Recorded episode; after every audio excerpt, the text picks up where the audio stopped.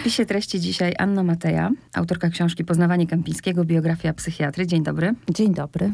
Zaznaczyłam sobie na start dwa fragmenty, bo chcę zacząć od tytułu i od tego, co, czym myślę, że ja nie, nie odkryłam Ameryki, ale zadam to pytanie, czy, czy słuszne jest moje myślenie. Mianowicie tytuł Poznawanie Kępińskiego. Jeden z rozdziałów zawiera cytat Poznawanie człowieka to proces, który się nie kończy, a w pierwszym rozdziale nawiązanie do e, książki Kępińskiego Poznanie chorego, gdzie pisze o tym, że poznanie drugiego człowieka, wejście w świat jego przeżywań i zrozumienia, dlaczego świat ten w taki sposób się ukształtował, muszą pogodzić się z umieszczeniem mety swoich zmagań w nieskończoności. Pogonią za słońcem, by dotknąć jego złocistej, tonącej w morzu tarczy. Dlatego poznawanie, bo nie można poznać Kępińskiego? No, rozszyfrowała pani wszystko, połapała najważniejsze tropy. Tak, dlatego poznawanie Kępińskiego. Wydawało mi się, że wydawca i tak zatytułował książkę Biografia psychiatry, bo to jest biografia profesora Antoniego Antoniego Kępińskiego. I biorąc pod uwagę zawartość książki, mogę powiedzieć, że wiele rzeczy udało mi się wyjaśnić, na nowo opisać, dotrzeć do dokumentów, ale jednak cofnęłabym się z takich, bym powiedziała, powodów nawet filozoficznych przed takim domknięciem jego historii i nazwaniem, czy podsumowaniem, że już poznałam i że to jest proces skończony. Tak jak Kępiński pisał o chorym, że jest to pogoń za to, znaczy to już jest parafraza akurat moja, jego słów, ale tak jak pisał Kępiński o chorym, że to jest e, wspólne poznawanie, które nigdy się nie kończy i podróż, która nie ma kresu, tak samo ja muszę powiedzieć o pisaniu biografii Antoniego Kępińskiego i myślę, że dotyczyłoby to każdej postaci. Nie jesteśmy w stanie, mimo bardzo solidnego nastawienia i porządnego warsztatu, a mam nadzieję, że na takim mnie tu było stać, nie mogłabym powiedzieć, że że to jest proces zakończony i powiedziałam o Kępińskim wszystko, co istotne. I stąd ten mój taki dystans, wahanie, że to jest jednak poznawanie Kępińskiego i raczej proces otwarty, uporządkowanie faktów, które pozwoliłoby nam pójść dalej z poznawaniem drugiej osoby.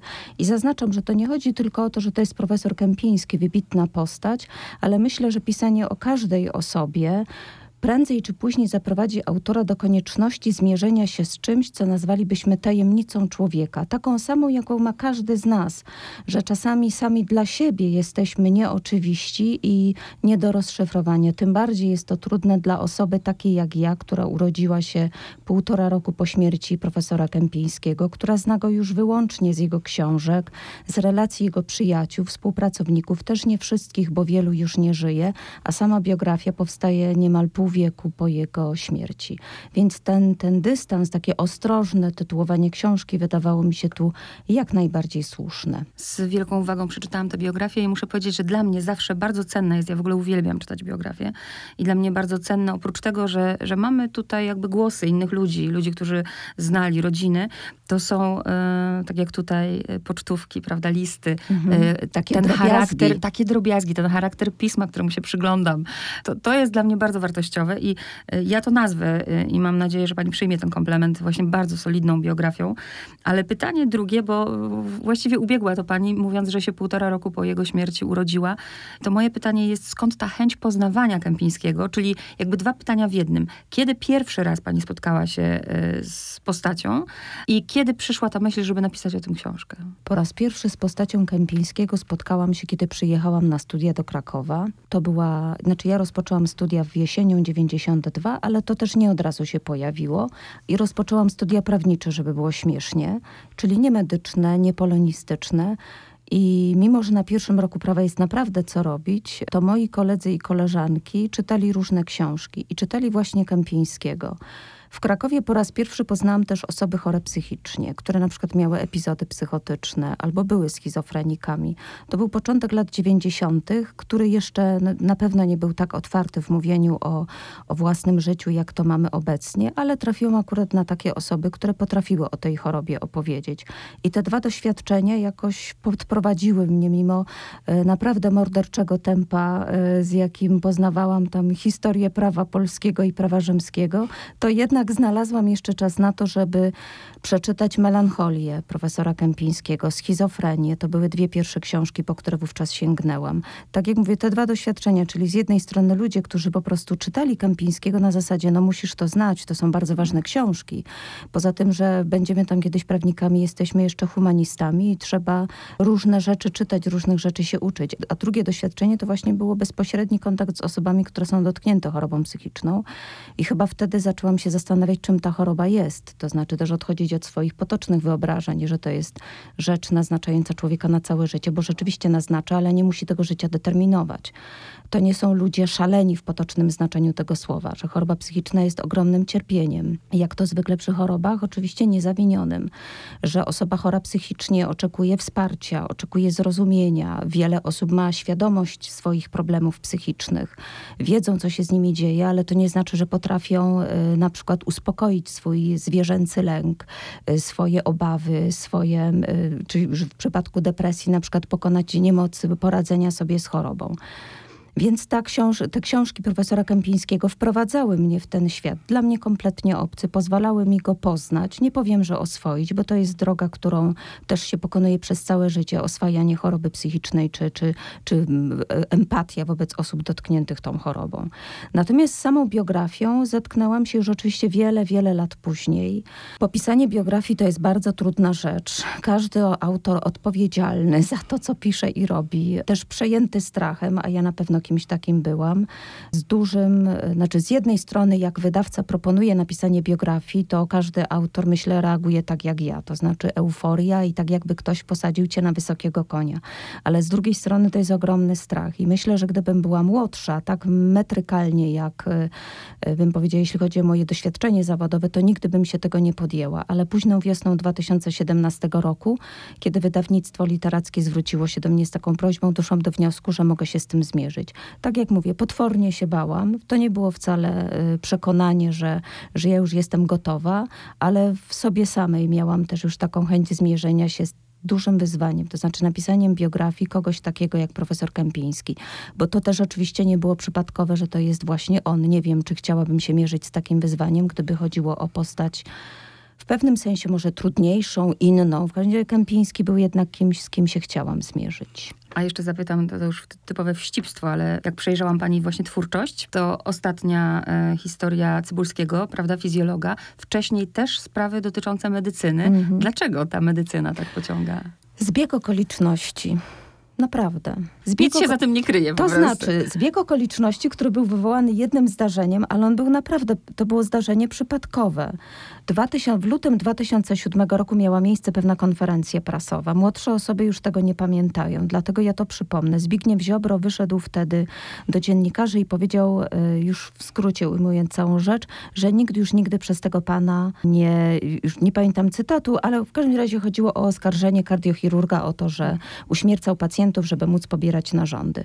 Sprawa była bardzo głośna, zakończyła się oczywiście rozprawami sądowymi. Pomówiony lekarz został uniewinniony.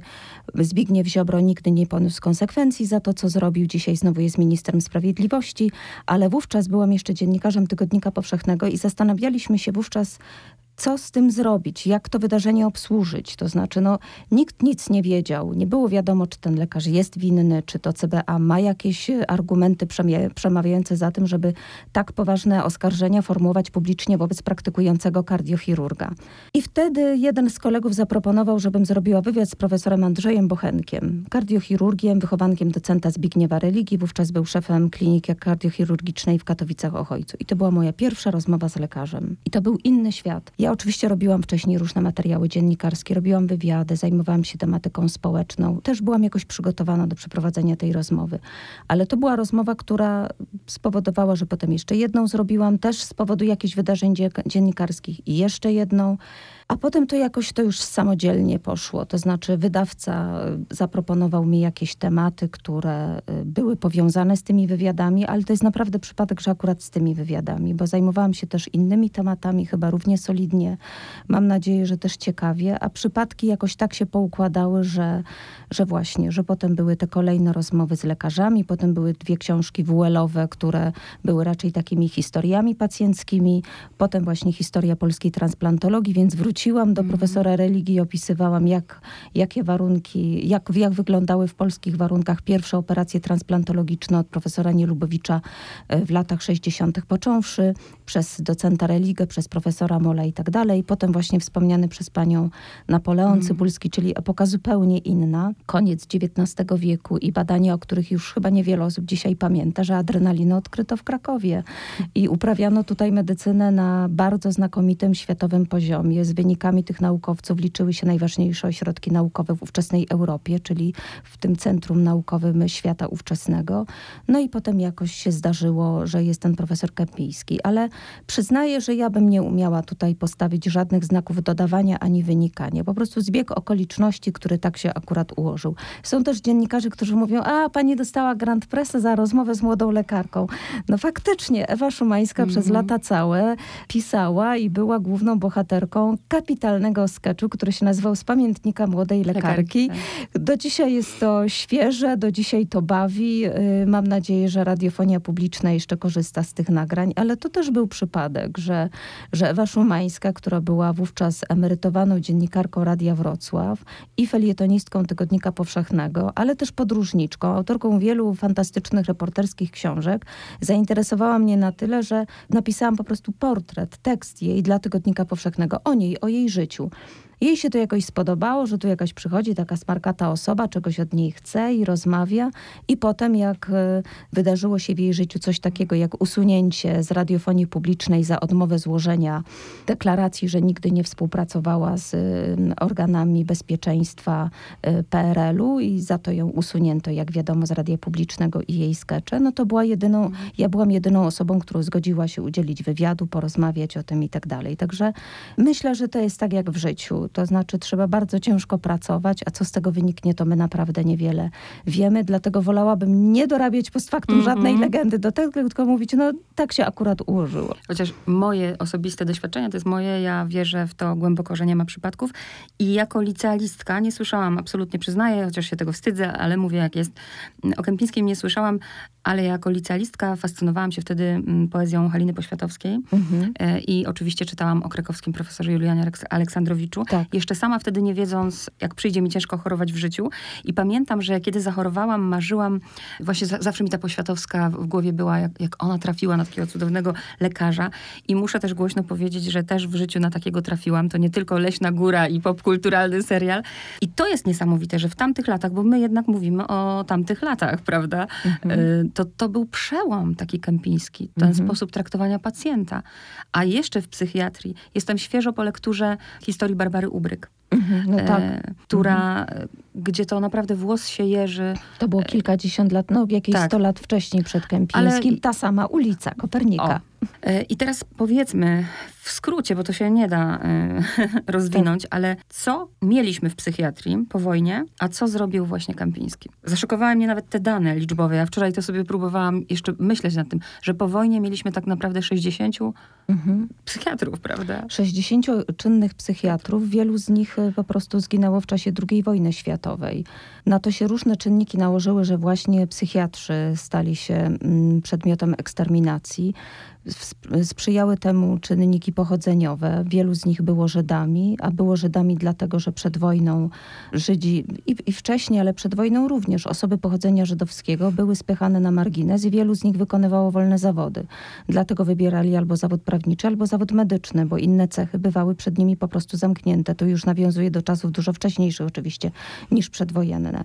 W efekcie wiele osób, które wykonywały zawód psychiatry, czy w ogóle lekarski, było pochodzenia żydowskiego, więc zginęli w Holokauście, zginęli w obozach koncentracyjnych. Wielu zostało jako oficerowie rezerwy wywiezieni na przykład do, e, na wschód i zginęło w, w Katyniu albo w innych e, miejscach e, masowych rozstrzeliwań przez NKWD. Byli też tacy jak chociażby nauczyciel Antoniego Kępińskiego, który, nauczyciele Antoniego Kępińskiego, który znaleźli się podczas wojny na emigracji i zasilili Polski Wydział Lekarski w Edynburgu i już oczywiście do, do Polski nie wrócili.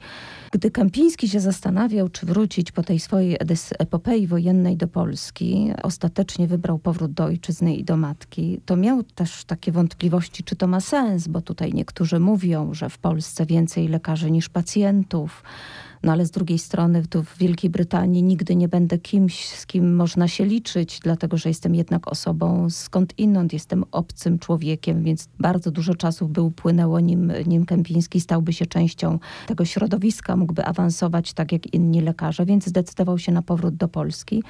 I cóż on mógł tu zastać? No, zastał przede wszystkim zrujnowany kraj, w którym brakowało nie tylko psychiatrów, ale absolutnie wszystkiego, od wyposażenia sal wykładowych i laboratoriów począwszy. Jeżeli chodzi o stan ówczesnej psychiatrii, no to on nie odbiegał chyba zasadniczo od tego, co było y, w innych szpitalach psychiatrycznych. Przede wszystkim nie było leków. Choroby psychiczne jako takie nie miały żadnego wsparcia farmakologicznego. Pierwszy lek, Largactil, to jest dopiero 52 rok. Został opatentowany we Francji.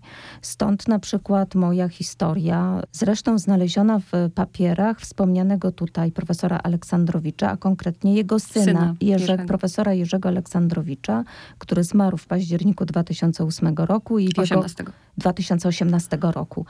I w jego archiwum, w jego dokumentach znaleziono relacje, czy raczej opisy doświadczeń z LSD przeprowadzone w połowie, w, lat, w roku 48 i potem jeszcze pod koniec lat 50., w których brał udział również Antoni Kępiński. I te doświadczenia z LSD, które przeprowadzał Antoni Kępiński na sobie, na osobach chętnych, które zgłosiły się do udziału w eksperymencie, więc było to, jeśli chodzi o dzisiejsze standardy, zupełnie nietypowe i, i niefachowe podejście, ale tak wówczas to przeprowadzano, były obliczone także na to, jak znaleźć środek farmakologiczny, który pomógłby ludziom w stanie psychozy, w stanie ciężkich schorzeń psychicznych. Czym dysponowano wcześniej? Niewiele posiadano, to znaczy był lekarz i od jego podejścia zależało, jak pacjent był traktowany. Mógł mieć podejście przemocowe i takich psychiatrów było bardzo wielu, którzy uważali, że pacjenta, który stwarza zagrożenie, bo w strachu jest w stanie ugryźć, jest w stanie kopnąć, jest nie do opanowania, należy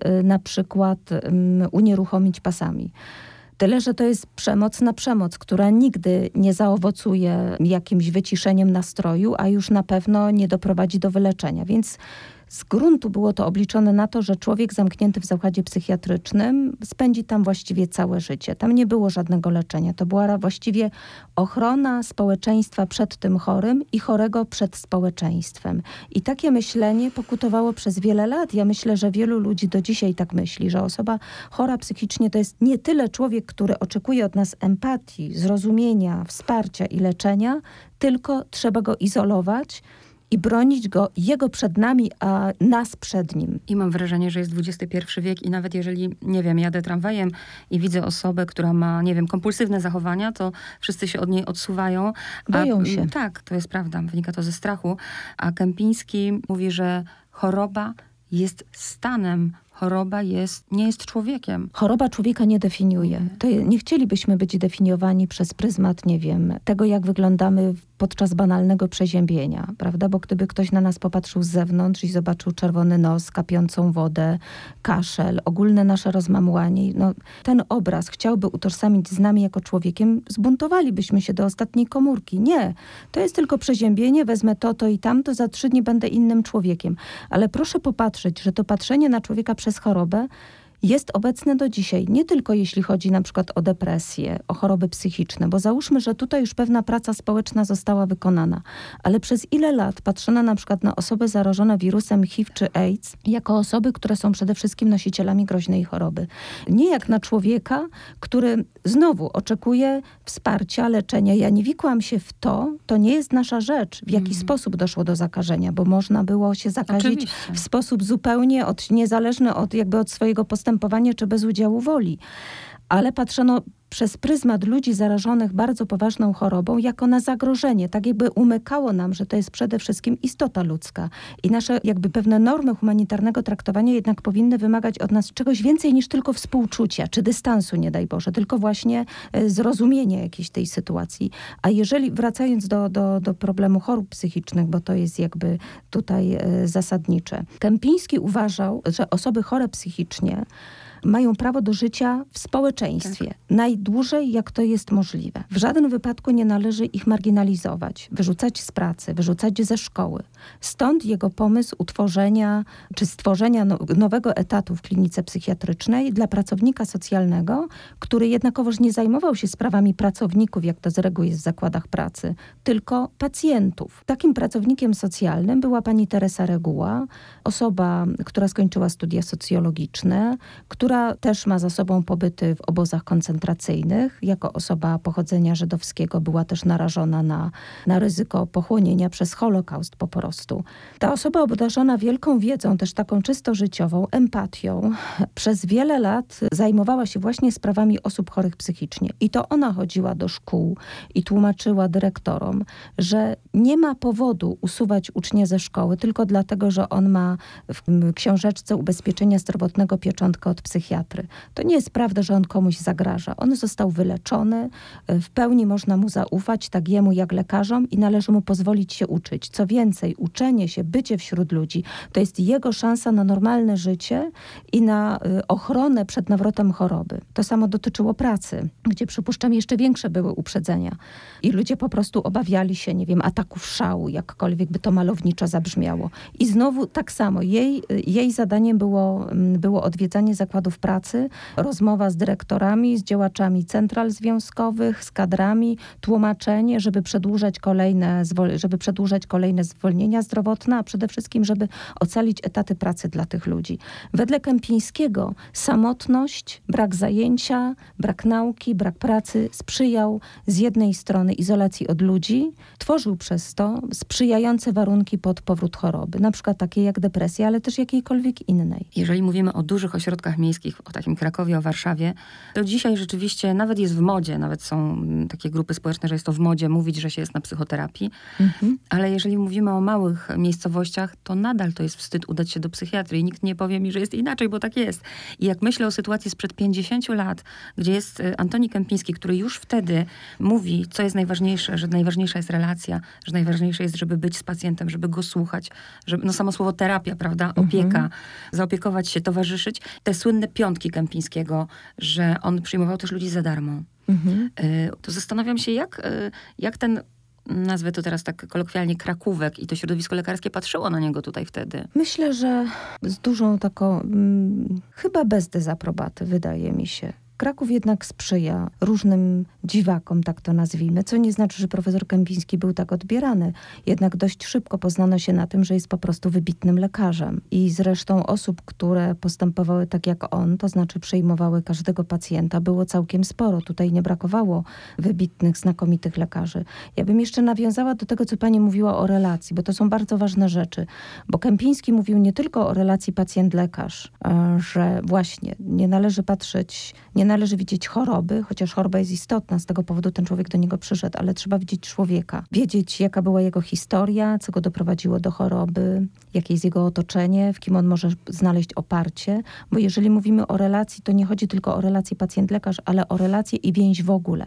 To znaczy zdrowie psychiczne, to też dzisiaj nam się wydaje banalne, a wtedy wcale takie nie było, bo to były czasy, które słusznie pani powiedziała, kiedy choroba psychiczna była piętnem. Dla ludzi to był powód do wstydu. Najlepiej więc rozwiązania były dwa. Jeżeli ktoś mógł, trzymał swojego bliskiego chorego w domu, bez jakiegokolwiek kontaktu ze światem zewnętrznym, a kto nie mógł, no to oddawał go do zakładu psychiatrycznego. Wiejskie historie, że osoby chore psychiczne były trzymane w jakichś komórkach, to też nie są epizody z, z baśni braci Grimm. Tak wyglądały twarde realia polskiej prowincji. I nagle profesor Kępiński mówi, że najważniejsza jest więź, najważniejsza jest relacja.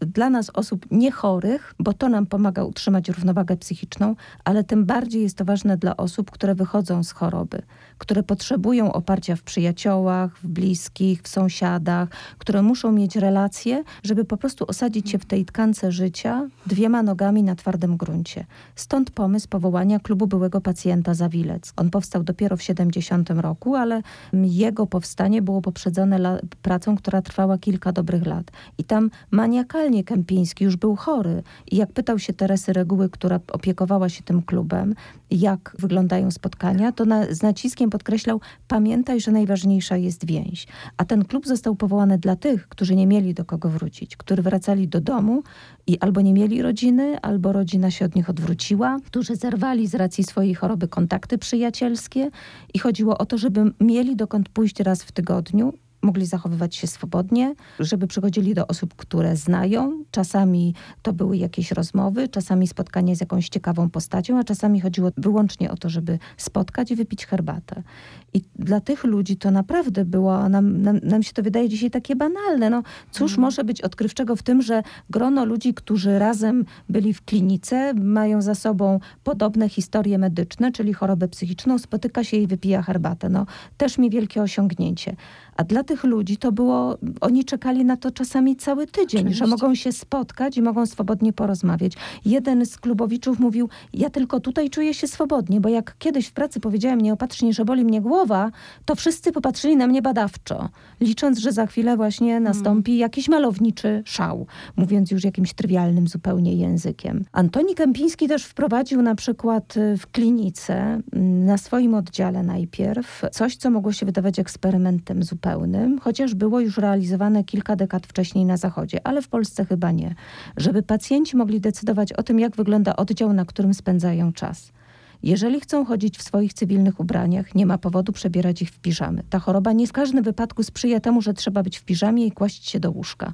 Jeżeli chcą zachować jakieś swoje prywatne rzeczy, też mają do tego prawo. A bywali lekarze, którzy anektowali wszystkie prywatne rzeczy przy wejściu do szpitala, nie mówiąc o rzeczach, którymi mogli sobie pacjenci zrobić krzywdę. Dominowało u wielu lekarzy przekonanie, że pacjent psychiatryczny nie podlega zaufaniu. Nie można mu zaufać, bo on nad sobą nie panuje i w pewnym sensie zachowuje się tak, jakby przede wszystkim chciał sobie albo innym zrobić krzywdę. Zarządził, że niepotrzebne jest zamykanie oddziału, na przykład, a wcześniej ci pacjenci byli na oddziale zamknięci na klucz, albo można oddać klucz jednemu z pacjentów i on będzie pełnił dyżur przy, y, przy drzwiach pewne zaufanie, swoboda. Doktor Zdzisław Pajor, jeden z współpracowników profesora Kępińskiego, opowiadał mi rzeczy, które już przypominały lot nad kukułczym gniazdem. Że pacjenci na przykład, mówi, ja już tego nie pamiętam, mówił doktor Pajor, ale były oddziały, y, na których pacjenci na przykład jedli z metalowych misek albo tylko łyżkami. W żadnym wypadku nie było widelcy na przykład albo noży, którym załatwiali potrzeby fizjologiczne w, w kabinach bez drzwi. Kompletna otwartość nieliczenie się z prawem do intymności, o prawach obywatelskich możemy zapomnieć. Naturalnie terapie wszelkiego rodzaju, także oparte na przemocy, dokonywały się bez udziału woli pacjenta. Tutaj musimy wspomnieć o terapii elektrowstrząsami, której Antoni Kępiński poświęcił pracę doktorską. Ja zresztą też się zetknęłam z takimi uwagami, że patrzymy na Kępińskiego jak na humanistę, a przecież e, stosował terapię elektrowstrząsową, jak wielu lekarzy wówczas. To prawda prawda. Trzeba tylko mieć na uwadze, że tak jak już powiedziałam przed momentem, to był czas, kiedy nie istniało leczenie farmakologiczne, a terapia elektrowstrząsami była skuteczna. Jak my na to dzisiaj patrzymy, to też jest zupełnie inna rzecz. Nie było chociażby ustawy o prawach osób chorych psychicznie w Polsce, ona zaczy o, o zdrowiu psychicznym, która uwzględnia w ogóle takie pojęcie jak prawa osób chorych psychicznie do wyrażania swojej woli. W Polsce taką ustawę uchwalono dopiero w 1994 roku. Wcześniej nie było nic, było szef oddziału by był Bogiem w pewnym sensie, panem życia i zdrowia ludzi na oddziale. Mało tego, ja dodam, nie mówię, nie chcę generalizować, ale jest nawet tak, że jeżeli teraz mamy farmakologię i mamy setki leków, to często jest tak, że jeżeli pacjent jest w jakiś sposób niebezpieczny, to najłatwiej go właśnie nafaszerować środkami i wtedy otumanić. śpi, otumanić. I mhm. Także no, to, co, to, co zrobił profesor Kępiński, już minęło 30 minut rozmowy, a ja widzę, że my byśmy się dopiero mogły rozkręcać. A nie mówiłam poznawanie Kępińskiego, tak tylko płyniemy w stronę złocistej tarczy i tak na pewno nie przyci, nawet palca nie dotknie, palcem nie dotkniemy. Na pewno sobie jeszcze no, kilka wątków. Koniec tej książki, właśnie tak celowo nie zaczęłam od, od tego, kiedy mhm. Kępiński się urodził, bo, bo, bo na tym zakończę, ale ten koniec jest też bardzo wzruszający, kiedy sam zmarł bardzo młodo. No co to jest 54 lata, prawda? My tak. teraz nawet w kategorii już pacjentów mówimy, ile jeszcze mógłby zdziałać dla medycyny, ale ile zdziałał, dowiadując się o tak strasznie bolesnej chorobie, którą miał i takim cierpieniu i w ciągu tych dwóch lat jeszcze napisał tyle książek. To jest tak, że w pewnym sensie on swoje książki pisał całe życie bo pisał artykuły naukowe, z których wiele później zostało złożonych w książki, bo one dotyczyły pewnych zagadnień, które rzeczywiście on zresztą zostawił plany książek. Później realizował innymi Jan Masłowski, e, bibliotekarz e, z kliniki psychiatrycznej i, i taki sekretarz, który, który redagował też teksty, przynosił książki już później, kiedy profesor Kępiński był chory i nie mógł samodzielnie zabezpieczyć sobie tego zaplecza bibliograficznego. Natomiast faktem jest, że ostatnie dwa lata życia bo choroba pojawiła się jakoś w 70 roku, luty, marzec. I jeszcze dopóki to było możliwe, profesor przyjmował pacjentów. Przez moment mieszkał w klinice psychiatrycznej, w, swoim gabinecie szefa kliniki i wtedy jeszcze, chociaż tych sił było już coraz mniej, ale jeszcze był na tyle zmobilizowany, że brał udział w obchodzie, przyjmował pacjentów, oczywiście zajmował się pracami swoich doktorantów, pisał jak najbardziej. Późną wiosną, chyba w maju 71 roku, jeśli nie mylę, e, szpiczak mnogi, czyli choroba nowotworowa szpiku kostnego. Ona właściwie do dzisiaj jest nieuleczalna, tylko dzisiaj mamy możliwość przeszczepienia szpiku kostnego, a wtedy trwały dopiero pierwsze operacje eksperymentalne z przeszczepieniem szpiku i to w amerykańskich klinikach. U nas y, absolutnie nikt się za to nie zabierał. To była pieśń przyszłości, taki taka metoda leczenia. Więc profesor wiedział, że choroba jest nieuleczalna i umiera. W maju 71 roku, wracam do przerwanego wątku, szpiczak mnogi zaczął, ten szpiczak mnogi zaczął dawać przerzuty. Zostały zaatakowane nerki, konieczne były dializy i dla profesora przystosowano mały pokoik na poddaszu w klinice nefrologicznej. No i tam już właściwie wyłącznie pisał. Poza tym, że jeszcze mnóstwo ludzi do niego przychodziło z różnymi sprawami, z odwiedzinami, z pracami doktorskimi, z opowieściami o pacjentach. Y, mnóstwo przyjaciół, żeby zobaczyć profesora, żeby mu przynieść coś dobrego do zjedzenia, bo on lubił pierogi takie, a lubił taki chleb. No są problemy z apetytem, no to jak się przyniesie coś dobrego, a ktoś przyniósł bukiecik fiołków, a ktoś tam coś innego. Także było tam jeszcze takie bardzo bujne życie towarzyskie, ale jednak powściągane chociażby przez żonę, panią Jadwigę Kępińską, przez najbliższych przyjaciół, żeby żeby profesor mógł odpocząć, ale on i tak większość czasu chyba przeznaczał jednak na pracę. Doktor Elżbieta Leśniak, współpracowniczka profesora Kępińskiego, mówiła, to jest nieprawdopodobne, bo mówi, ta moja opowieść, tak opowiada doktor Leśniak, teraz to zabrzmi, mówi doktor Leśniak, o tak to było, jak wtręt geograficzny, ale naprawdę z tego człowieka nie wydobyła się jedna skarga przez te wszystkie miesiące, że go boli, że, że jest rozczarowany, nie było żadnej goryczy też, że to życie kończy się jakoś jakoś tak zupełnie nie w porę, że na pewno miał jeszcze mnóstwo planów i projektów, które musiał dramatycznie ograniczyć, ale i tak to dla mnie jest niebywałe, że ten czas został tak wyciśnięty jak cytryna, że te książki powstały, że zostawił też plany co do ułożenia z pozostałych tekstów, których napisał bardzo dużo przez te kilkanaście lat swojego zawodowego życia, żeby ułożyć kolejne książki, które przecież wychodziły wiele lat po jego śmierci, bo ostatnio to jest chyba dopiero koniec lat 70. I co więcej, czego chyba nikt nie przewidywał, że te książki będą takim fenomenem. Rytm życia, który ukazał się w dniu śmierci profesora, został bestsellerem. To się sprzedało jakoś w ciągu kilku tygodni czy kilku miesięcy, a z kolejnymi było podobnie, prawda, że, że te książki właśnie były nie tylko książkami medycznymi, bo one były ważne dla psychiatrów, dla lekarzy, ale że one stały się podręcznikami dla osób, które nie mają nic wspólnego z medycyną i sięgały po nie osoby, które po prostu chciały wiedzieć sobie na czym też, tak. albo sobie pomóc, albo na czym polega tak. świat osób chorych psychicznie, bo to było y, największą enigmą do tej pory, że nie był on ani w, oczywisty, ale po pierwsze nie był oczywisty, ale też druga rzecz, że nikt nigdy tego nie tłumaczył. Profesor Paweł Śpiewak powiedział, że to są wybitne eseje po prostu, dlatego, że one dotyczą człowieka tak naprawdę. Wiele osób mówi, ale to jest literacko kapitalne. To nie mhm. są wyłącznie teksty medyczne, bo one nawet jeśli chodzi o wiedzę medyczną już się w paru miejscach na pewno zestarzały. Tak, tak. To jest naturalna kolej rzeczy, ale literacko się bronią, a jeżeli chodzi o sam proces wprowadzania w świat osób chorych psychicznie, oswajania z tym światem, przedstawiania wiedzy, ale też i oswajania naszych strachów, uprzedzeń, to wydaje mi się, one się w żaden sposób nie zestarzały. Co więcej, uważam, że to książki Kępińskiego wykonały kapitalną robotę, jeśli chodzi o emancypację osób y, na przykład z upośledzeniem intelektualnym, z różnego rodzaju innościami, z chorobami psychicznymi. Jeżeli dzisiaj reguła jest jednak taka, że te osoby wychodzą do świata, nikt się ich nie wstydzi, nie zamyka w specjalistycznych zakładach, taka jest reguła, to wydaje mi się, że to jest zasługa właśnie tych książek które były czytane na pewno przez niektórych, przez mhm. elitę. To nie są książki może, które się sprzedano y, w wielomilionowych nakładach, no ale jednak przyzwyczajenia społeczne wciąż i zawsze będzie, będą zmieniali tylko ci niektórzy. Będą, będzie zmieniała elita, a potem to będzie schodziło jako już rzecz oczywista do, do tych ludzi, którzy może nie czytają, ale są otwarci na przykład na nowe idee i chcieliby swoich najbliższych dotkniętych czy upośledzeniem, czy chorobą psychiczną traktować inaczej. A może nie zawsze wiedzą, że można. Może ich wychowano, że to jest ktoś inny, kto, z kim się bardziej trzeba opiekować, niż na przykład go emancypować.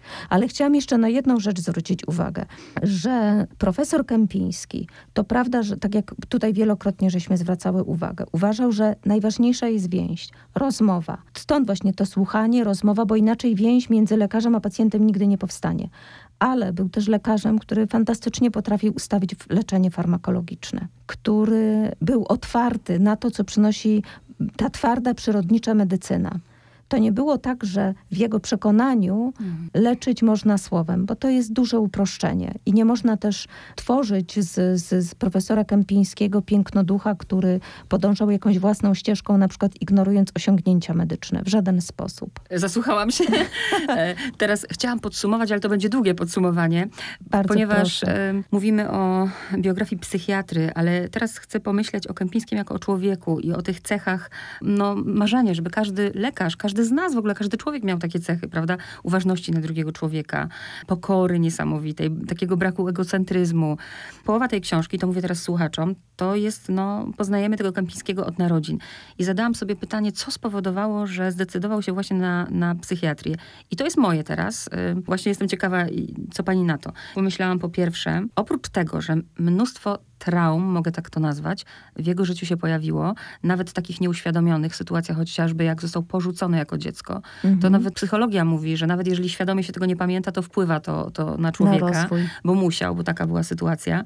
Nie zdradzam szczegółów, słuchacze doczytają, ale też o tym, w jakim domu wyrósł, jaką miał niesamowitą relację z rodzicami. Ja myślę, że gdyby nie ten dom, gdyby nie ta otwartość w tym domu, gdyby nie traktowanie podmiotowe, nie miałby tego przygotowania do tego, żeby być takim lekarzem. Myślę, że dom tutaj zrobił bardzo dużo. No i interesuje mnie ta sytuacja i też się cieszę i dziękuję, że pani z tego nie zrobiła w książce jakiejś takiej sensacji, bo to nie jest biografia, którą się właśnie czyta po to, żeby tutaj, nie wiem, nakręcać Odkryć jakąś... Y, czyjeś tak. e, y, słabe miejsca, tak. tak. wstydliwie okrywane. Ale na pewno ważnym chyba momentem był ten 38 rok, kiedy mm. został pobity na ulicy. Dopowiedzmy, czy, czy idę dobrym tropem? Czy pani też tak podobnie myśli? Mm, no myślę, że tak. Że przede wszystkim trzeba mi powiedzieć, że ja nie, nie dotarłam do jednoznacznej relacji, z której by wynikało, dlaczego Kępiński wybrał taką, a nie inną specjalizację. Bo on tam myślał o chirurgii, żartował, że zostanie ginekologiem, bo to, jest, bo to jest pokupne, a księdzem, bo nie chce się żenić. Ale jak wrócił do Polski, to w sześć miesięcy się ożenił, więc czar pani Jadwigi Skłodzińskich y, po mężu Kępińskiej musiał być duży, że, że tak szybko im poszło. Myślę, że wszystko to, o czym pani tutaj mówi, złożyło się na to, że on wybrał taką właśnie, a nie inną drogę. To są skutki tego pobicia w 1938 roku, choć ja bym ich jakoś specjalnie nie przeceniała. Ale myślę, że, że dla młodego człowieka, który wyrósł w domu, w którym myślę nawet głosu się nie podnosi, sytuację, w której nagle dostaje się w twarz i zostaje się ordynarnie zwyzywanym i pobitym na środku miasta, była przejściem traumatycznym. Dla każdego z nas by była. Dla każdego, kto, kto inaczej niż przemocą stara się znaleźć swoje miejsce w życiu. Na pewno wszystkie jego przejścia wojenne też musiały mieć na to, jako, też musiały na to wpływać. Nam jest to trudno sobie wyobrazić, nie wiem, czy udało mi się to też w książce opisać, że my jednak patrzymy na wojnę jako na proces, który się rozpoczął i zakończył, więc my wiemy, przynajmniej ja wiem, czytając listy Kępińskiego pisane z obozu koncentracyjnego w Miranda de Ebro w Hiszpanii, na przykład czytając listy z 42 roku, mówiłam sobie, no tak, ale za parę miesięcy on już wyjdzie, a za trzy lata skończy się wojna, ale on tego nie mógł tak. wiedział tak. i my też o tym wiemy, że on tego nie wiedział. I nagle siedzi się w jakimś obozie frankistowskim w kraju, który jest przynajmniej nominalnie neutralny, nie bierze udziału w żadnej wojnie, jest się tam zatrzymanym bezprawnie, bo jest się żołnierzem obcego państwa. Nikt się o tych żołnierzy nie upomina, bo Kępiński nie był jedynym tam osadzonym. Wydaje się, że cały świat, który prowadzi wojnę na wszystkich możliwych frontach, o tej garstce ludzi zapomniał. I może oni tam będą siedzieli jeszcze rok, może dwa, a może do końca wojny, która nie wiadomo kiedy się skończy. Tutaj psychiatra musiałby, musiałby się wypowiedzieć, jak tego rodzaju doświadczenia kształtują patrzenie na świat charakter, dojrzałość, bo niewątpliwie na pewno mają wpływ. No właśnie, i te wszystkie dramatyczne przejścia, niełatwe. Właśnie... nawet w tym obozie, co też jest zaskakujące, e, jak, z jaką on to godnością, pokorą y, znosi, prawda? Zajmuje się życiem, tym, co jest tu i teraz, czytaniem. Książek. Ale czy to nie jest metoda? Niech pani no. popatrzy. Yy, Od razu jak... mi się z Franklem kojarzy. Właśnie. Mhm. Czy to nie jest metoda? Przecież yy, cokolwiek nas w życiu spotyka, ale szczególnie trudne przejście, takie, z którymi nie możemy sobie poradzić, bo one są jakby, to nie jest wiatr na naszą wełnę. To znaczy, my jesteśmy za mali, żeby odwrócić pewne procesy.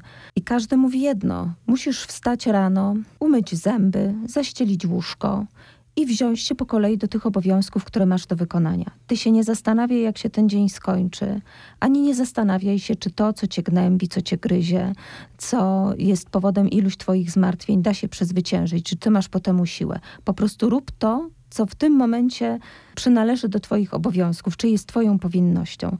Ja mam taką dziwną cechę, że wynotowuję sobie czasami takie zdania, albo czytam je sobie na głos. I jedno z tych zdań właśnie pasuje do naszej rozmowy. Robić jak najwięcej, chcieć jak najmniej, a reszta się okaże. Trochę to podsumowuje tego Kępińskiego i jego zmagania z ludzkim losem. Nie stawiajmy sobie wielkich celów, nawet jeżeli gdzieś tam one są w tyle głowy, ale dzień rządzi się swoimi prawami, niezależnie od tego, czy wstaje się rano, żeby pójść do kliniki psychiatrycznej i przyjąć y, kilkudziesięciu pacjentów, czy trzeba przeżyć kolejny dzień w obozie koncentracyjnym bez nadziei na to, że ten pobyt się, pobyt się skończy za tydzień, miesiąc czy dwa. Myślę, że wszystkie te drobiazgi, o których my tutaj mówimy, ostatecznie złożyły się na fenomen kogoś takiego jak Kępiński. Uderzające jest też to, że on to tak świetnie potrafił przetworzyć, prawda? Bo przecież y, cóż to jest za problem przepuścić przez siebie doświadczenia, przeżyć je, ale nie pozwolić im siebie zmienić od środka. On był postacią wybitną, też świetnie przygotowaną do tego, żeby z tych doświadczeń wyciągnąć wszystko to, co mogło go uczynić po prostu bardziej dojrzałym człowiekiem. My byśmy powiedzieli lepszym, światlejszym, uważniejszym. Mowa noblowska Olgi Tokarczuk dotyczyła czułości przecież. I w pewnym sensie y, Kępiński, który zaznaczam, był pozbawionym czułostkowości lekarzem. To nie było tak, że on w, nawet w przenośni przytulał do swojej szerokiej, owłosionej piersi swoich pacjentów, aby wyzwolić z ich, z ich trosk. Absolutnie nie. Niech pan, pani opowiada po prostu słuchał. A czegoż my więcej czasami chcemy, jak tego, żeby ktoś zauważył to ludzkie istnienie, żeby wysłuchał, żeby nie przerywał, żeby okazał czułość dla jakichś bardzo trudnych przejść, o których osobom zdrowym, a przypuszczam, że osobom chorym psychicznie podobnie, jest trudno się otworzyć, trudno powiedzieć. Myślę, że osobom chorym psychicznie jeszcze trudniej niż tym, które mają jeszcze siły się samodzielnie z tym zmagać. A ja na podsumowanie dodam, pani powiedziała po prostu słuchaj, a ja powiem po prostu czytajcie i żebyście chcieli poznawać, nie poznać, tylko poznawać Kępińskiego, Anna Mateja. Dziękuję bardzo. Bardzo dziękuję za rozmowę.